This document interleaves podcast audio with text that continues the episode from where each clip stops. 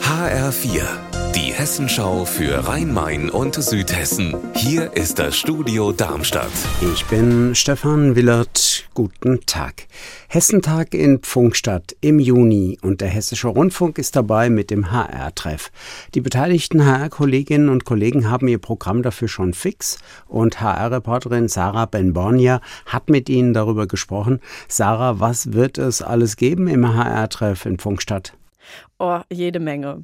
Zwei Bühnen mit Live-Shows, dann gibt es noch eine Minigolfbahn und eine Beachbar. Also im HR-Treff kann man aber auch einfach als Besucherin einen Blick hinter die Kulissen werfen. Hm, beispielsweise von der Wetterberichterstattung, der Sendung Hallo Hessen oder natürlich dem Finale von Das dollste Dorf.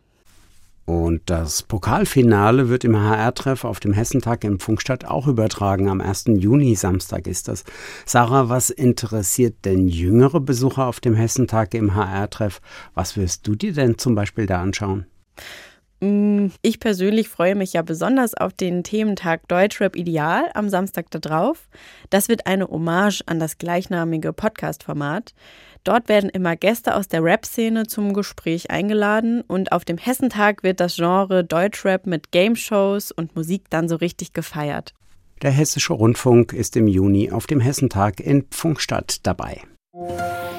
Die Fähre von Trebur hinüber nach Rheinland-Pfalz, bei Nierstein landet sie, transportiert täglich rund 1400 Fahrgäste, darunter viele Pendler.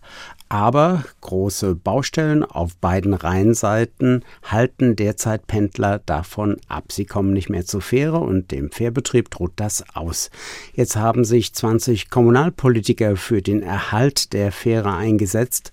SWR-Reporterin Karin Petzold, was machen diese Kommunalpolitiker jetzt? Also die Kommunalpolitiker haben eine Petition auf den Weg gebracht. Sie fordern die Länder auf, Geld locker zu machen, damit der Betrieb der Niersteiner Fähre weitergehen kann. Der Bürgermeister von Trebor, Jochen Engel, sagt es so. Es sei fatal, dass die Bundesländer nicht erkennen, welche Bedeutung die Fähre habe.